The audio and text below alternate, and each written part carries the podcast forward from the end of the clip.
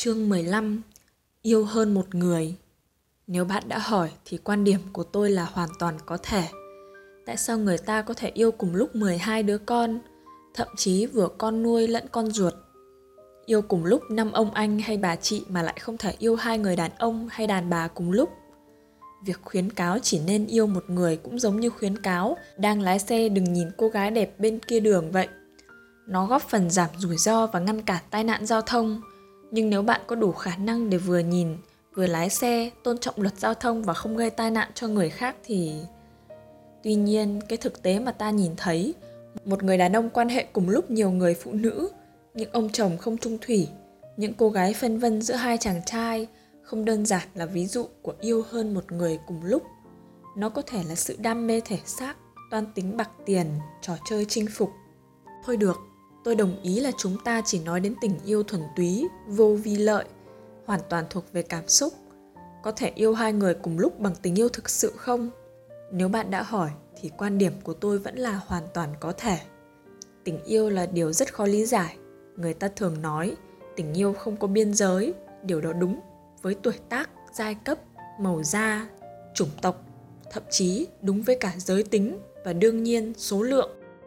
Chuyện yêu cùng lúc 2, 3, 4, 5 hay 6 người gì đó là chuyện hoàn toàn mang tính cá nhân. Không phải mối tình nào cũng kết thúc với lòng thù hận. Bởi thế, không ít người phải đối phó với tình trạng hình ảnh người yêu cũ chưa chịu vẫy tay chào, mà hình ảnh người yêu mới đã ào ào xông tới. Bạn hoàn toàn có thể giữ lấy 2 hình ảnh đó trong tim mình. Người yêu của bạn cũng vậy. Dù sao, trái tim cũng là thứ khó kiểm soát và chẳng ai biết được ta giấu giếm điều gì trong tim.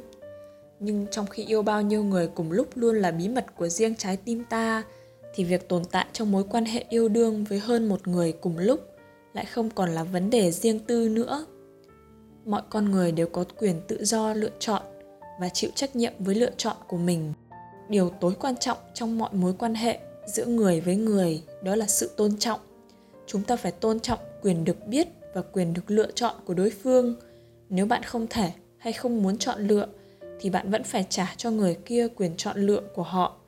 Thực tình không mấy người kết án trái tim đâu.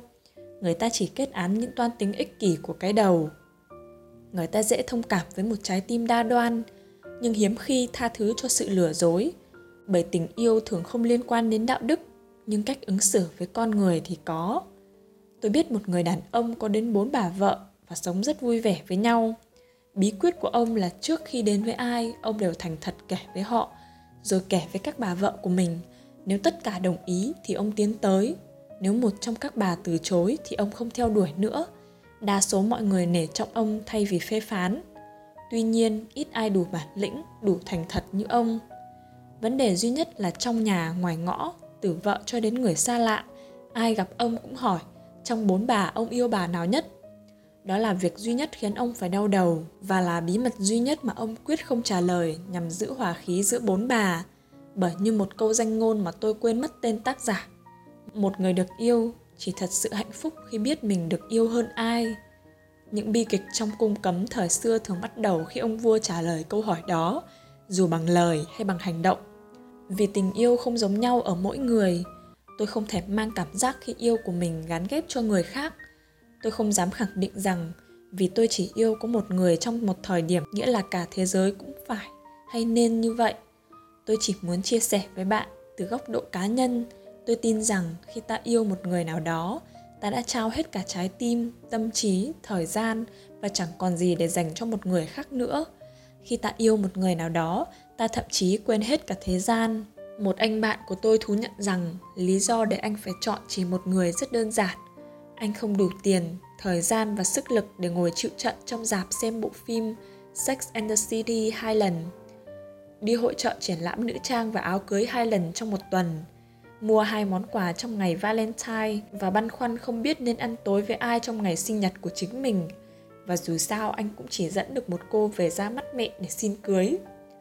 Tôi cũng gặp vài người ưa thích quá trình sàng lọc, nhưng số đó ít thôi. Còn đa số cả đàn ông lẫn phụ nữ, mỗi lần yêu đều hy vọng tìm được đúng người để đi đến hôn nhân. Dù nghĩ về hôn nhân theo cách lạc quan hay bi quan, thì khi thực sự yêu ai đó, ta cũng mong muốn gắn kết với người ấy đến cuối cuộc đời. Tình yêu không phải là điều chỉ đơn giản xảy ra rồi tồn tại như thế mãi. Nó bắt đầu bằng một chồi non, một rung động khi nhìn thấy người ấy.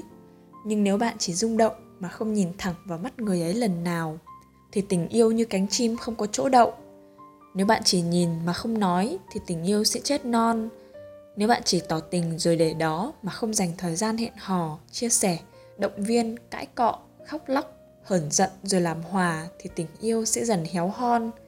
Yêu không khó, nhưng sống cùng tình yêu thì không dễ.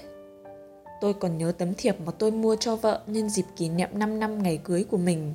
Một cánh chim tung gió trên trời, một con cá kiếm dưới biển. Cả hai lao vào nhau, gặp nhau ở ngay mặt nước và cùng biến đổi, kết hợp thành một con thuyền. Chim trời hóa thành cánh buồm, cá nước biến thành thân thuyền. Trước mặt là biển động. Đó là một hình ảnh ví von hoàn hảo.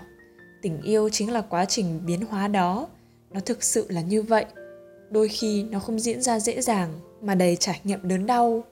Tình yêu không chỉ là gặp gỡ và đồng hành. Tình yêu cũng không phải là sự tận hiến từ một phía, mà là sự kết hợp trong một quá trình hóa thân cùng nhau.